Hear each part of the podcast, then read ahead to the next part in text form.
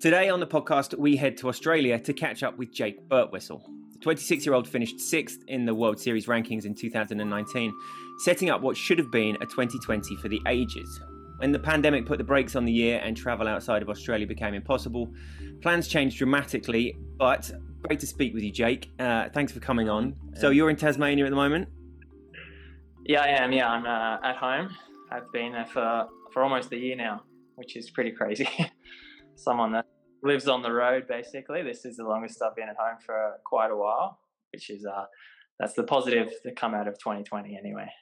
Yeah, yeah. How has that been as someone? I think I read in an interview you did something like 50 flights 2019 in one season. Um, and I mean, it comes with the territory. Presumably, sometimes it's it, like it becomes quite annoying. But you must have seriously missed that. Yeah, it was it was really strange. Um, I know I'd kind of started off the year um, going well with the flights already. I was uh, I was over in Europe at the time, um, so for January through till March basically, um, and then eventually kind of just decided to to make the call and come home, um, which ended up being the right decision. But yeah, it was definitely a strange year, and it was it was tough to be away from racing, and uh, it was especially tough to be at home training without my training partners and um, and those guys to kind of help push you along when the the going gets tough in training. It was uh, quite a, a mentally challenging uh, um, winter to get through as well, which um, definitely yeah. took its toll. I suppose, yeah. While we were, so I'm in the UK. While we were kind of reflecting on how good it was that lockdown was biting as we were going into spring and summer. Obviously, that came back to bite us as well because that's now what we're in the middle of still. But you were kind of yeah heading into winter. The motivation dropping off with events cancelling and so on as well. So, who were you able to sort of lean on at that time? Um, I guess the the important thing for me was just to, I guess, realize that there wasn't going to be events for me in the short term. Um, so to be able to kind of take confidence from that um, made it a bit easier to not put so much pressure on myself, I suppose, for the training. Um, it didn't happen very often. I generally still manage to to guilt myself into it most days. But if I was really feeling like, uh, yeah, not getting out of bed that day, I would uh, just uh, either take an easy day or maybe just miss a session here or there. But um, yeah. But did you the, have like a part, sort of? Did you have a wingman or like you know someone there just to give you that extra push?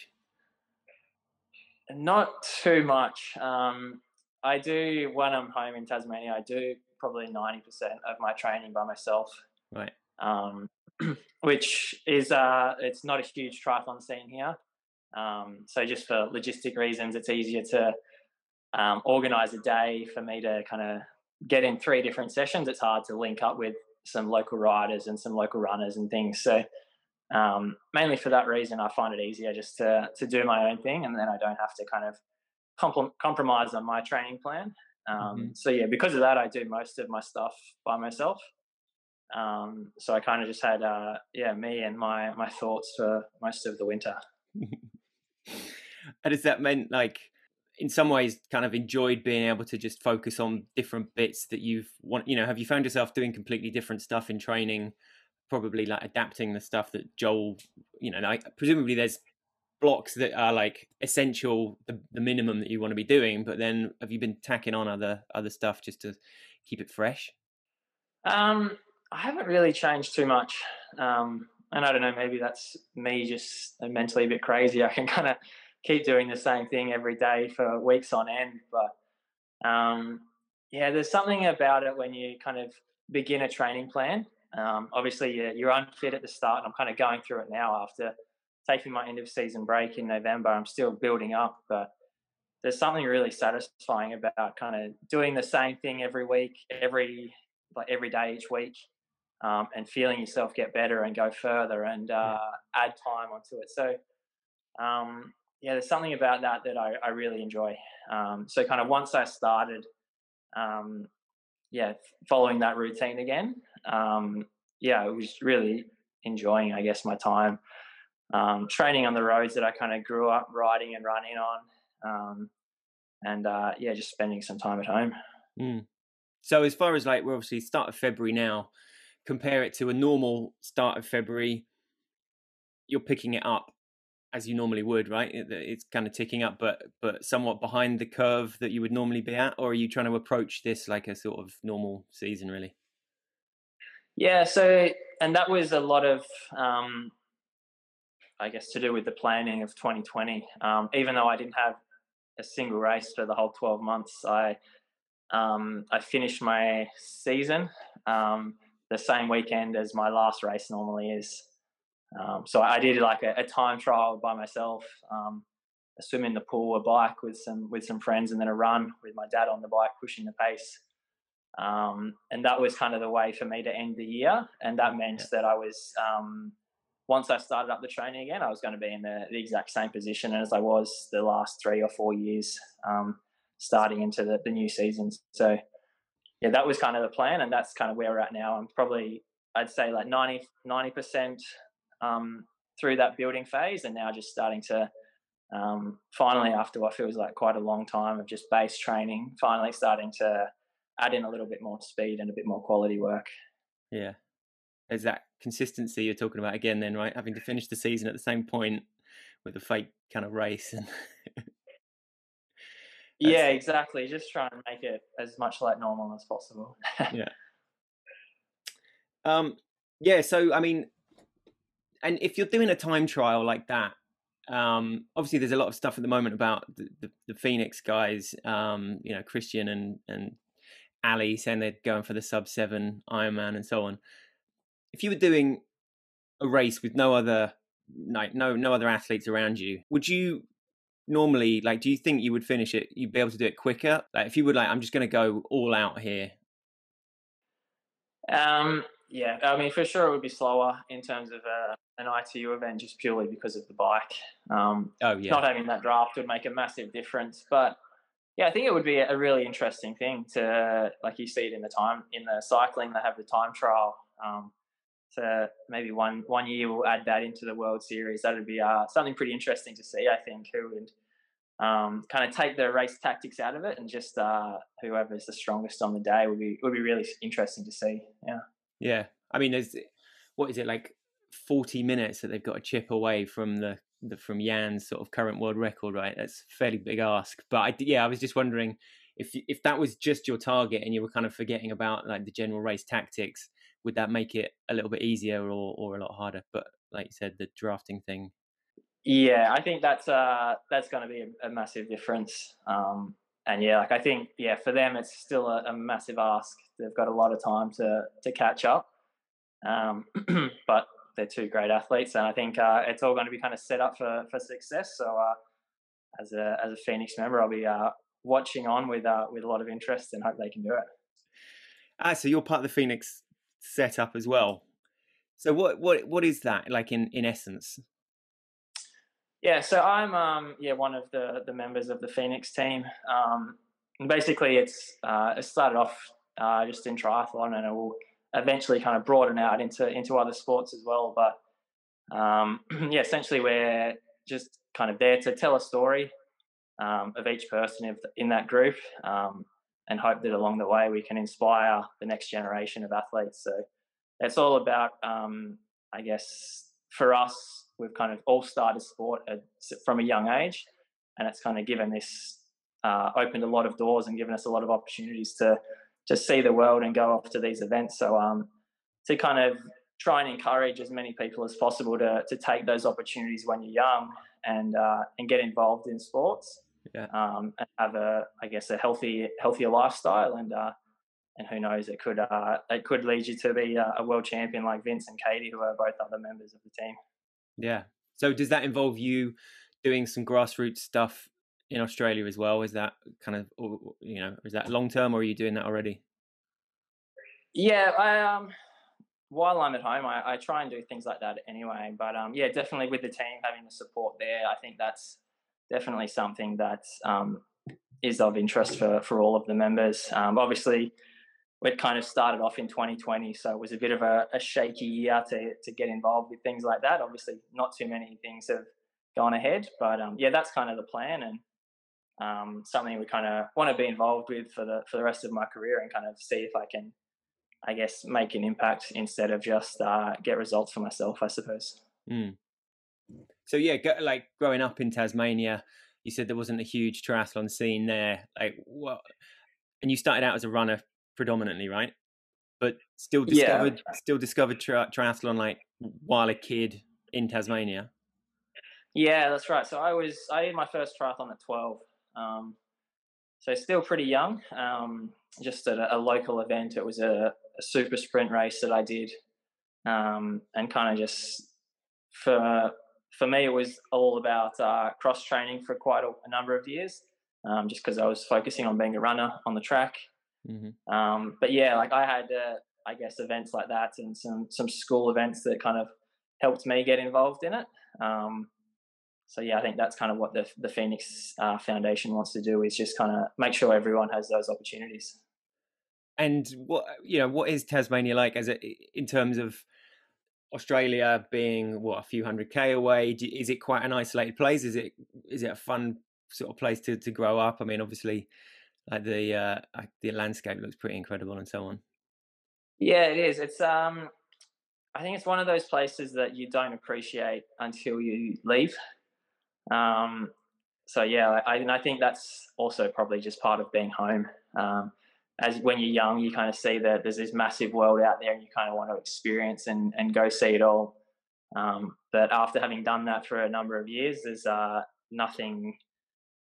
Yeah, there's nowhere else I'd rather be, I guess, than than here at the moment. So um, yeah, the, the sporting um world in in Tasmania is uh is I guess small in comparison um, to other areas of the country, but um, we uh, we punch above our weight. I think we have a lot of uh, really great athletes that are um, from down here, um, and uh, yeah, I don't know. I think uh, they say that we have some pretty uh, rough weather, I guess, compared to some other parts of Australia, which like you'd say would doesn't really have a winter. Um, we have a winter down here, and I think that's uh, makes us a bit tougher. That's what they say anyway. So I'll I'll go with that. Right, got you. And presumably quite easy, to, like I mean, Australia, and New Zealand have been able to lock down pretty well, but Tasmania as an island, is it has that been has there been like restricted travel to the mainland or? Yeah, so we still, um, yeah, between all the states in Australia, um, all borders were pretty well closed for, yeah, maybe six months. Um, but yeah, so we we're definitely lucky um, being in Australia, obviously an island, and then kind of being further separated from that down here in Tassie, um, we've been really fortunate to not feel the effects of COVID too seriously.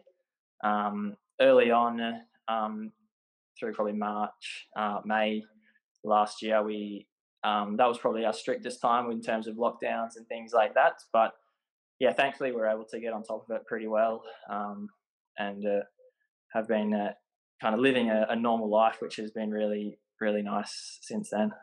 So it was sort of May time that it became obvious that the season was like there was going to be no chance of traveling to Europe for any of the races. Was that was that the deal? Yeah, it was um, something I'd kept in the back of my mind. Still, I was positive that there was uh, going to be events on, um, and uh, I guess when you're when you're training um, 25 hours a week, you you want something to work towards whether it's something realistic or not. Um, so there was there was a long time there where I probably knew that I wouldn't be traveling that year. Um, I was still um, preparing to race um, for Hamburg. That was kind of my goal. So I was in that building phase that I kind of mentioned before of uh, getting ready to race for that event. Um, but obviously, as it got a bit closer, it became pretty clear um, I wouldn't be able to travel, and I was going to be uh, just based in Tassie for the year it was tough to kind of watch, but um, I think yeah, you have to kind of do what you can do in a year like that. So um, yeah, unfortunately, um, I guess we were we were really lucky down here that we haven't felt the effects of COVID too much, but at the same mm. time, it also is uh, been quite a challenge for us to to get anywhere. So.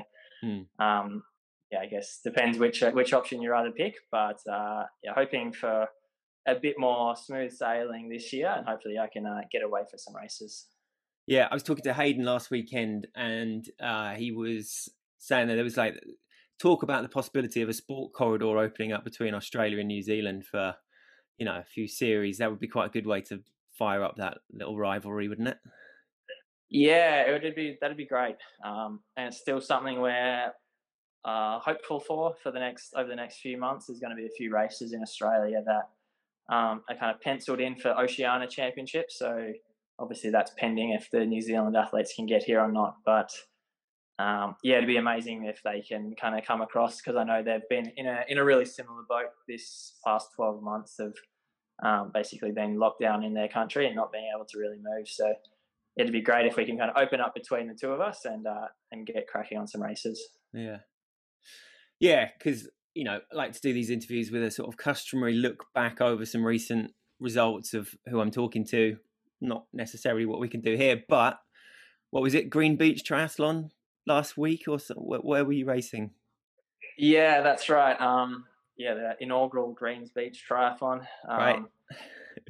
it was. Uh, I actually uh, used to spend my summers um, at Greens Beach, so it was an area, an area I know really well. Um, and basically, because of that, wanted to to be involved, um, and obviously, an opportunity to to do a triathlon at the moment isn't something I will uh, shy away from. So. No um, yeah, did my my first race for for 15 months, Jeez. which is pretty crazy.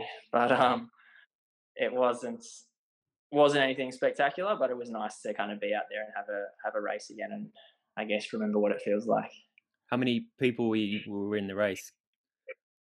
Um, I think there was probably around hundred. Okay. Um, so across like all ages and, and teams and stuff as well.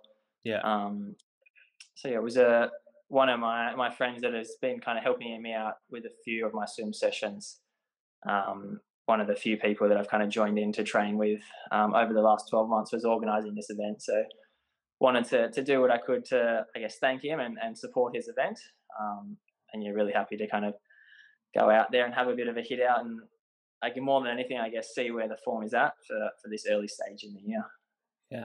Was there a few kind of glances across at you on the start line of people like, ah, oh, hang on, uh, Jake here, what the hell? Or people like eyeing yeah, up your well, bike with uh, green eyes. yeah, well, there's uh, there's plenty of uh, of quality bikes around yeah. in uh, most local tri scenes anyway. But True. yeah, um, I was uh, going head to head against one of the teams. Um, that was kind of my goal. I uh, I think I got beat by about five seconds in the end. Um, but that was that was cool to to have a, a swimmer, a, a, rider, and a runner to kind of chase as well mm. for the whole race. It meant I wasn't just kind of out the front on my own, which was uh, made it a bit more interesting, I guess. Yeah.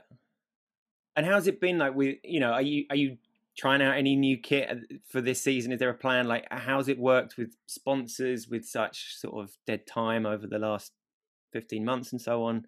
Has that all ticked along okay. You know, your sort of responsibilities and people, you know, obviously needing exposure, right?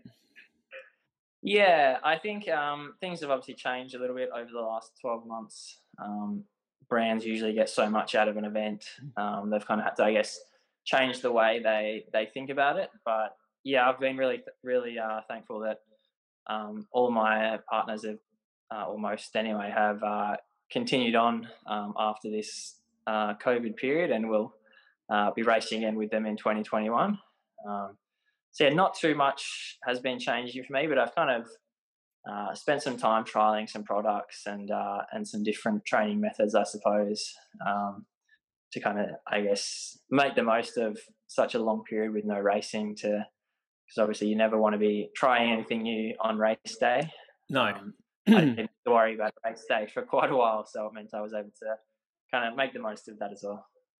Have you had any over the years any game changes, either kit or you know diet or something you've brought into your training um, that you can look back and be like that that has definitely like made a huge impact? Um, I don't know. I I guess nothing is jumping out at me as a as an obvious answer to that, but I think since uh since training with Joel, um, and the group in I started in 2017. Uh, our training plan basically every year um, is very very similar. Um, not much has changed from that. So uh, there's always this one kind of one workout that I know if I can get through it and I can um, basically survive it, I guess that uh, I'm in good shape and I'm, I'm going to be ready to race. So I think uh, there's a there's a lot that kind of comes down to the little things like your gear, your shoes, and your bikes and everything. Um, I'm thankful to kind of I think have the, the top level of those, but um, the the big the big steps are going to come from the work you do in training. So that's kind of where I'd I guess focus the time and and the effort and uh, yeah.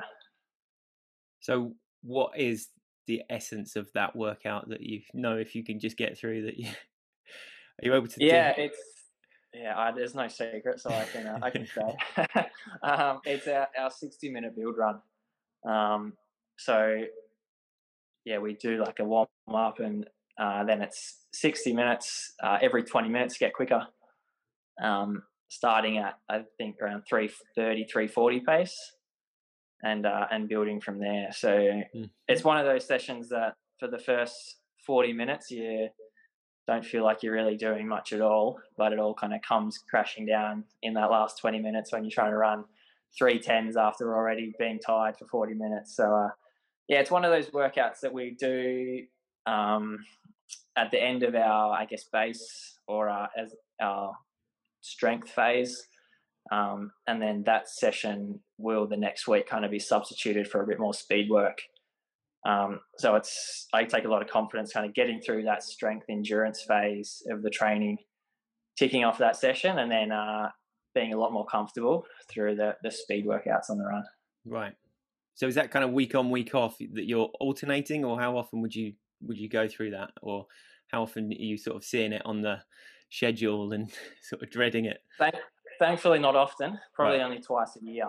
Okay. Um, so I'm I've actually just this past weekend did my first build run. So it was a 15 minute this time, mm-hmm. um, and over the next four or five weeks it'll get longer each week until we're at 60, and then from there we'll start uh, adding in a bit more speed, um, and then kind of yeah depending on how the year plans with different events, uh, we'll try and probably fit another um, endurance block in somewhere along the line.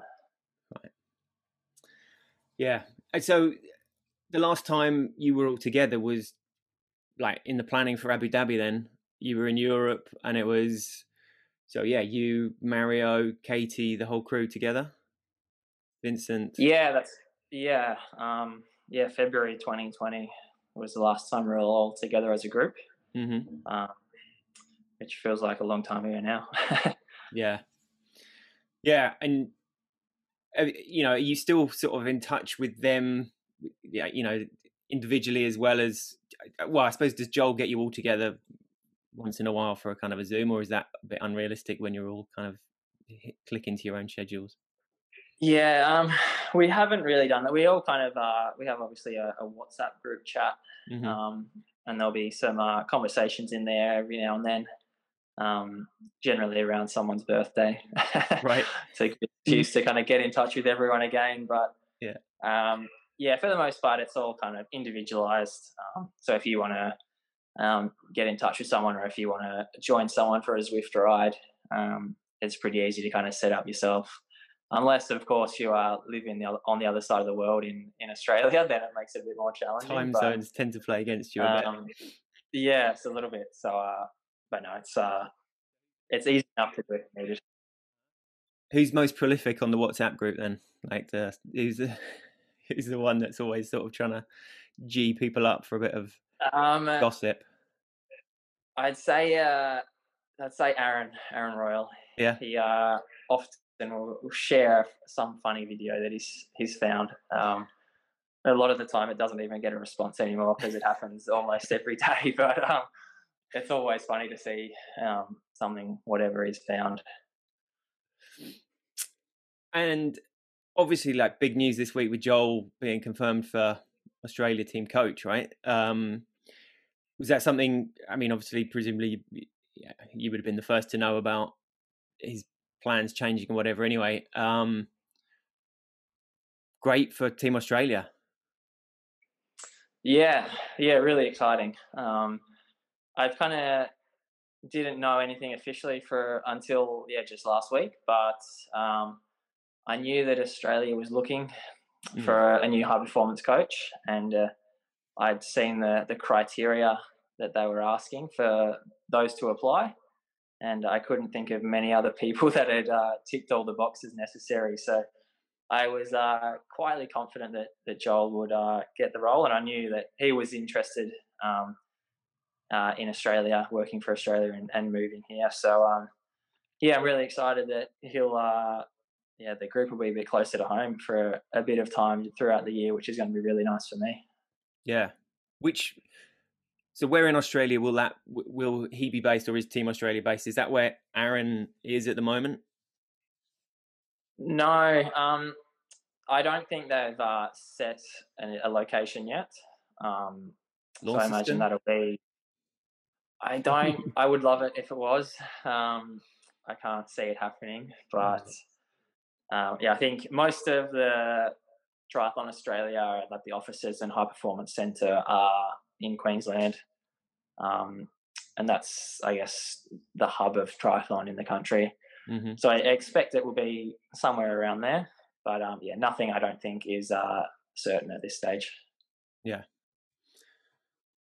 As it isn't, I suppose, with the like the qualification criteria and stuff for the for Tokyo and um, but what was it? End of last year, that it was all kind of confirmed. You got the nod from Australia that you know what was pretty much a given anyway. But but nice to have your qualification, your spot at the Olympics set in stone.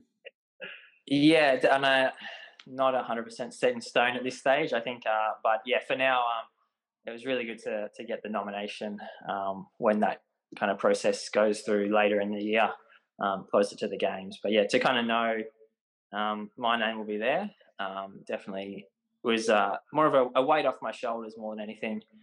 Um, it wasn't. Mm. Thankfully, I didn't have to um, go chasing any events for points or anything this year. I didn't really feel mm. like I had to prove myself um, after having a, a, pretty successful last few seasons where I was able to race well. Um, so my plan was always to work towards Tokyo and be ready to race then. Um, so it doesn't really change anything in terms of the planning or the logistics, but it's it's still nice to to know that I don't, I guess, have to worry about it anymore at all. And then Joel's appointment is a pretty big statement of intent by Australia as well, in terms of, you know, a very a squad that I suppose is is deep with with talent, but the other places are still very much up for grabs, right? So perhaps part of the philosophy there is, you know, t- to really focus the mind of two or three of those, see who can kind of he can get the best out of to make up the other two slots, hopefully, the mixed relay team, so on. Because it's kind of fluid, right? Who that's going to be. Yeah, at this stage, yeah, there's. Um, I think there'll be another opportunity for a nomination within the next couple of months, mm-hmm. um, and then the the final announcement will be made. Uh, yeah, closer to the games, but yeah, it's hard, um, and especially not having any actual selection events. Um, I guess it, it's a, a, tough position for the selectors, um, and especially when most of us haven't really raced at all, and certainly haven't raced at a, at a World Series level for um, yeah over a year over a year now. Um, it makes it pretty difficult, and you probably may not get that opportunity before the games as well. So, um, yeah, I'm glad I'm not a selector. I'll say that much. But um, yeah, I guess having a having the confidence of uh, Joel being brought in, um, it's nice as well just to know that um, I'm in the right position because I obviously when I joined, I had to kind of move away from a Triathlon Australia program, mm. um, which um, for for a long time was something that I guess wasn't encouraged so much. Um, so it's nice to kind of yeah get that acknowledgement that well, I made the right call back then, um, and now others, I guess, in in Australia will have the opportunity to to work with Joel. Yeah. So while there uh, maybe like only a handful of coaches that Team Australia would be happy for you to fly the nest to go to, otherwise they might. Yeah, is that how it kind of works?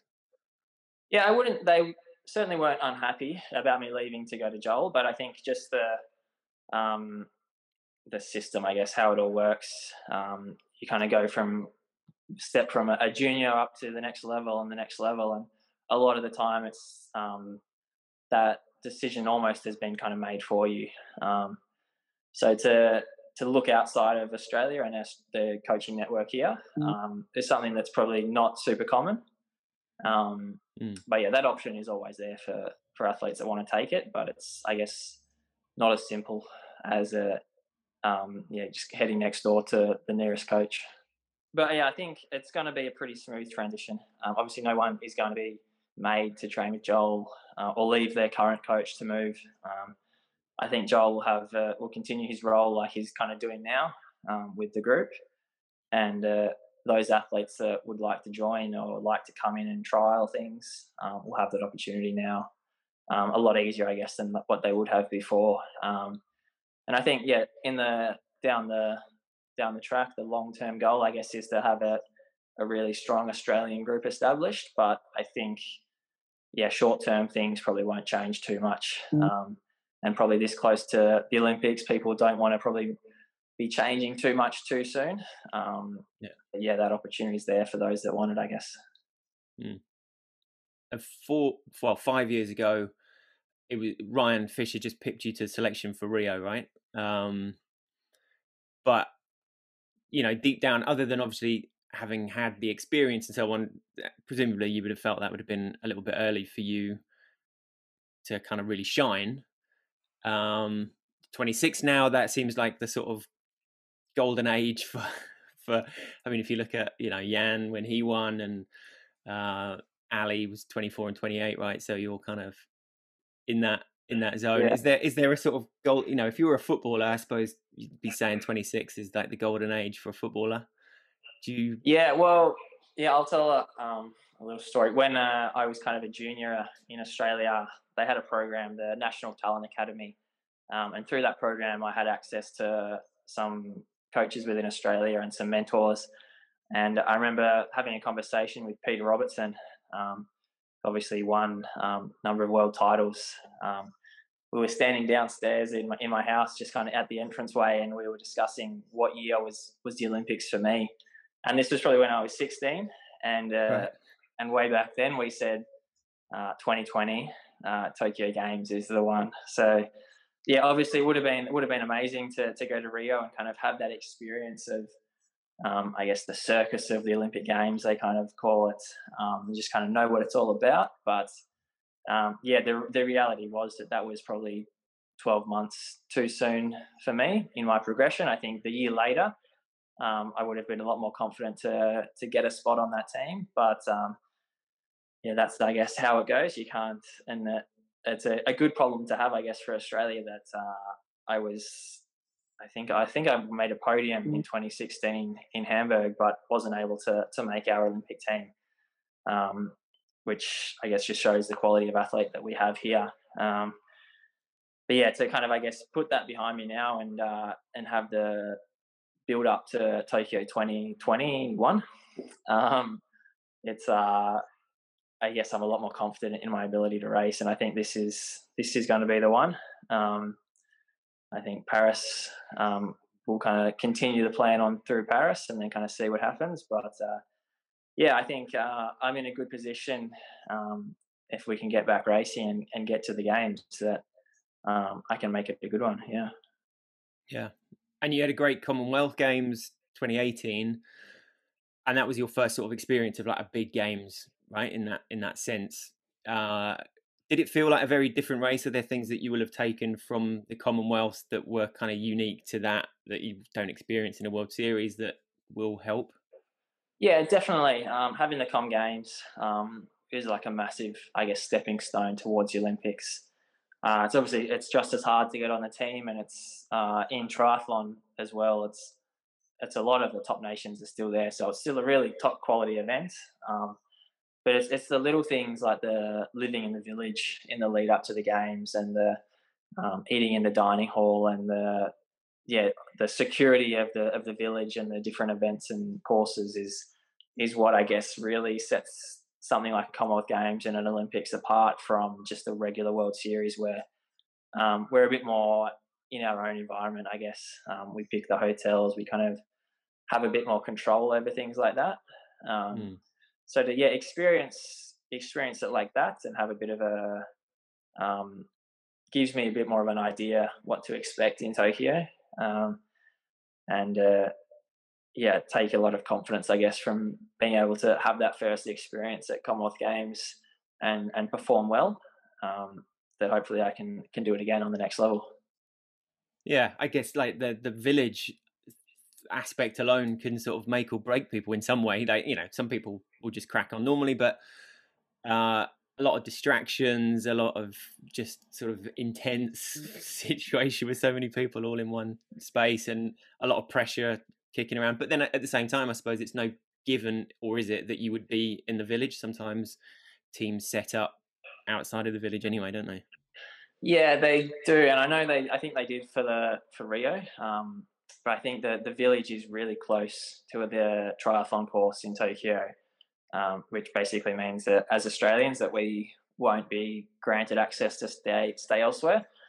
Um, so in that sense, it'll be just like the Com Games that we were in the village um, on race day beforehand and after. So um, yeah, kind of to have that and I guess know um, what it's all what it's all about. Obviously, it's going to be a, another step up with uh, probably more athletes and on a bigger stage for sure. But um, I'd I'd say I'm a pretty relaxed guy, um, so I don't I can't see it uh, affecting me too much. Um, but I guess we'll have to wait and see. In uh, in Com games, what was the what was the difference, like the, the gap between the individual and the mixed relay? There was it only a couple of days, or because obviously in Tokyo it's going to be a week, right? So you can sort of build up, and you know what is obviously a massive race, but extra huge when there's an Olympic medal on the line. Yeah, definitely. Um, at the Com Games, I think we had two days in between. So it's kind of uh, a step in the middle between the regular world champs, where it's the next day, um, and what the Olympics will be with it a bit longer between. So um, yeah, I think it's that makes it interesting because um, obviously not many athletes, um, well, I guess none, have had the the opportunity to like do the individual race and then have that in between time, which is it's a bit awkward, I guess, because um, usually you kind of are straight into it, or you have a day like a recovery day. Now we'll have a recovery day, and then have to kind of sharpen up again. Um, yeah. So it'll be it'll be interesting to see, I guess, how different athletes tackle that, um, and how that'll affect the race day. But um, yeah, I'm, I'm excited. Oh, and also that moment where you get to kind of line up shoulder to shoulder with the team, normally you know you're very kind of individual and focused that that must in itself be a, like an amazing moment uh, and will be yeah definitely um at all um yeah relay events it's it's super cool to to race it with others um and obviously each leg is still an individual person doing it but there's something special about it that you you're sharing the workload um still and it, it's always so much less pressure. Um, well, for me anyway, I know uh, maybe others feel the opposite. They feel they uh, can't let the other members of the team down, but I feel in my experience with the relay, it's always a much more relaxed vibe around race morning. Um, and uh, you kind of all out there together and you're working as one.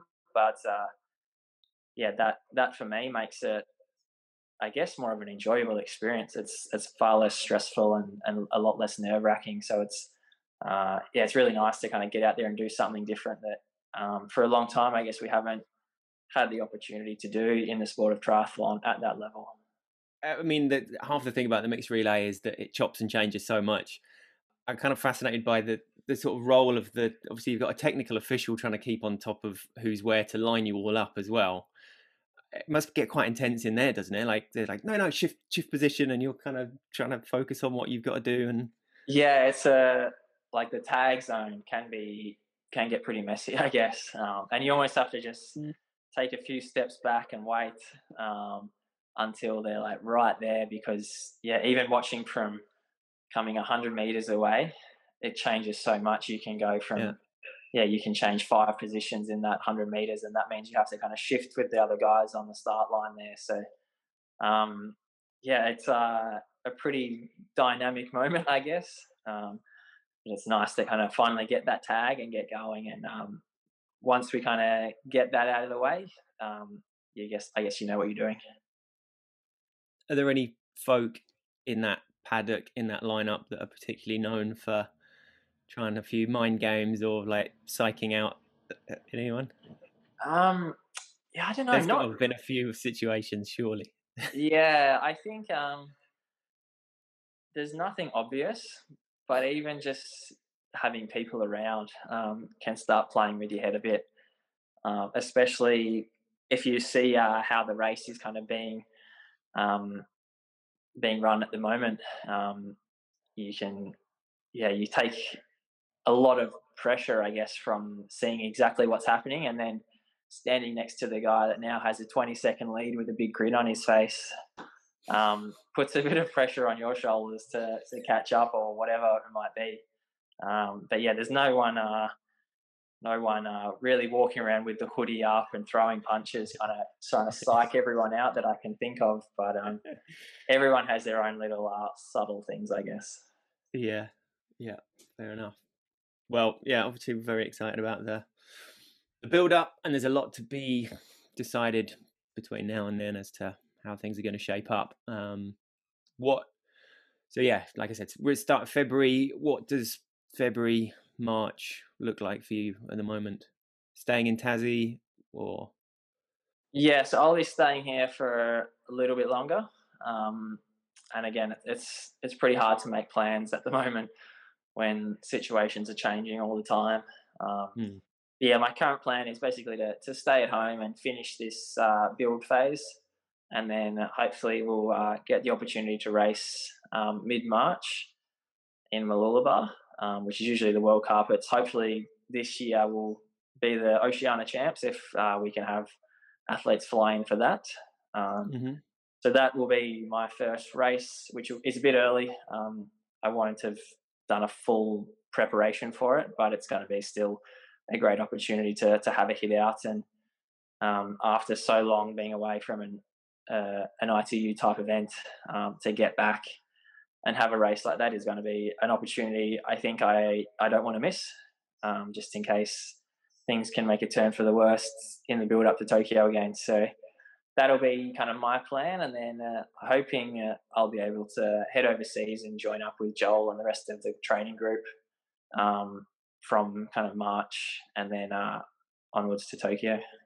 Yeah, it'd be nice to to get all back together, I guess, right, and uh, be shoulder to shoulder with them and see see where everyone's at in every sense. You know, not just racing sense, but just to catch up with people you normally spend so much time with.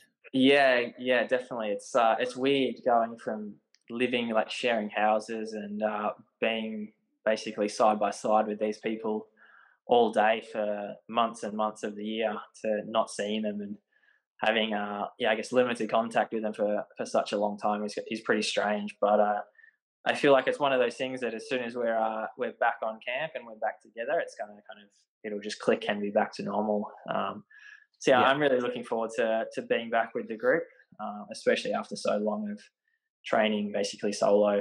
Um, it's going to be nice to to have some people to to talk to on bike rides and uh, yeah. have someone to push me along as well. Totally. And in that situation, that kind of communal living, from what I've seen, you probably want Vincent making you a cup of coffee. He seems to know his way around a coffee machine. Who do you want on co- cooking duty? Really, yeah, who's well, I, I actually don't drink coffee, so uh, right. I'll, you can, I'll scrap that one. That one's um, yeah. I don't know. I don't know who I'd want cooking, um, and I probably even more than a lot of the Europeans kind of buy into that European lifestyle of the nine o'clock dinners. So uh, usually everyone else is finished up and getting ready for bed before I start cooking. So uh, which it makes it kind of good to when you're sharing a house, sharing a kitchen. I can kind of have that time to to do my own thing. So um, yeah, uh, there's definitely there's people that kind of link up and and do things together. Um, but yeah, it depends, I guess, who you're living with at the time and, and what the situation is. So yeah. Yeah. And just in like in the downtime and the head clearing and getting out of triathlon for half an hour an hour, what's your kind of go to?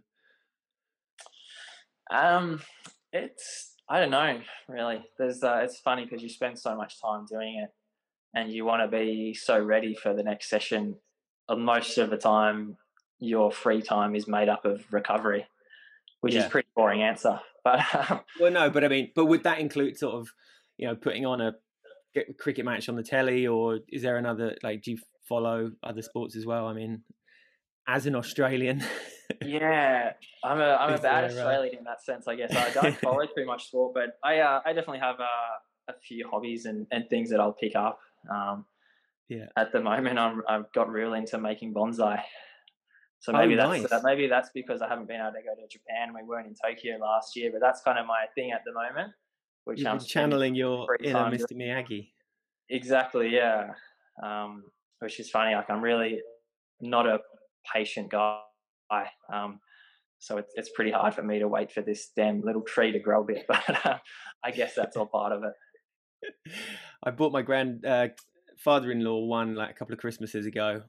I've never seen any evidence of him ever having done anything with it. I just, I think it was probably like, that's a bit weird. Thanks. Yeah, Um, but it's something I've always quite. It, what is it all about? Kind of keeping the root contained so that it can't obviously grow too big and just constant sort of snipping. yeah. Essentially, and obviously, I'm still very very amateur at it.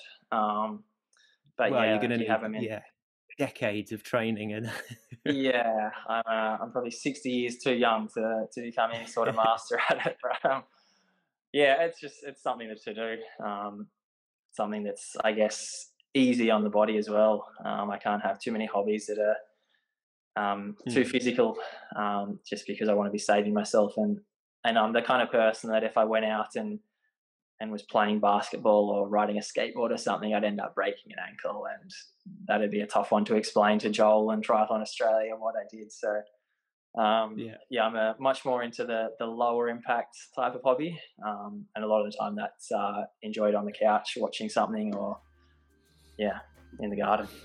well, imagine the imagine the the kit you're going to be able to come back from Tokyo with for your bonsai. I yeah, I can't wait. Can't wait. I'll have a few. So those boards, the skateboards, pretty much stay on the wall, do they? They yes, they are. They haven't moved.